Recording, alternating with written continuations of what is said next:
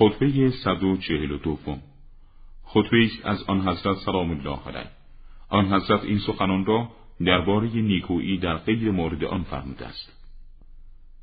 و برای کسی که نیکویی را در غیر مورد شایسته به غیر اهلش انجام بدهد بهره در آن نیکوکاری نیست.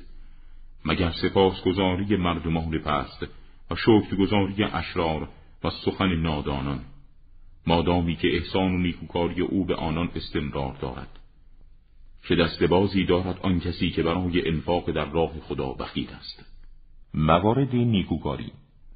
از هر کسی که خداوند به او ماری داد به نزدیکان خود بپردازد و مهمان نوازی کند و اسیر را آزاد کند و زرج دیده را با آن مال نوازش دهد و از آن مال به مستمند بدهد و وام وامداران را بپردازد و برای تحصیل شاگستگی پاداش نفس خود را برای ادای حقوق و مقاومت در برابر مصائب بزرگ دنیا به صبر و شکیبایی وادار کند.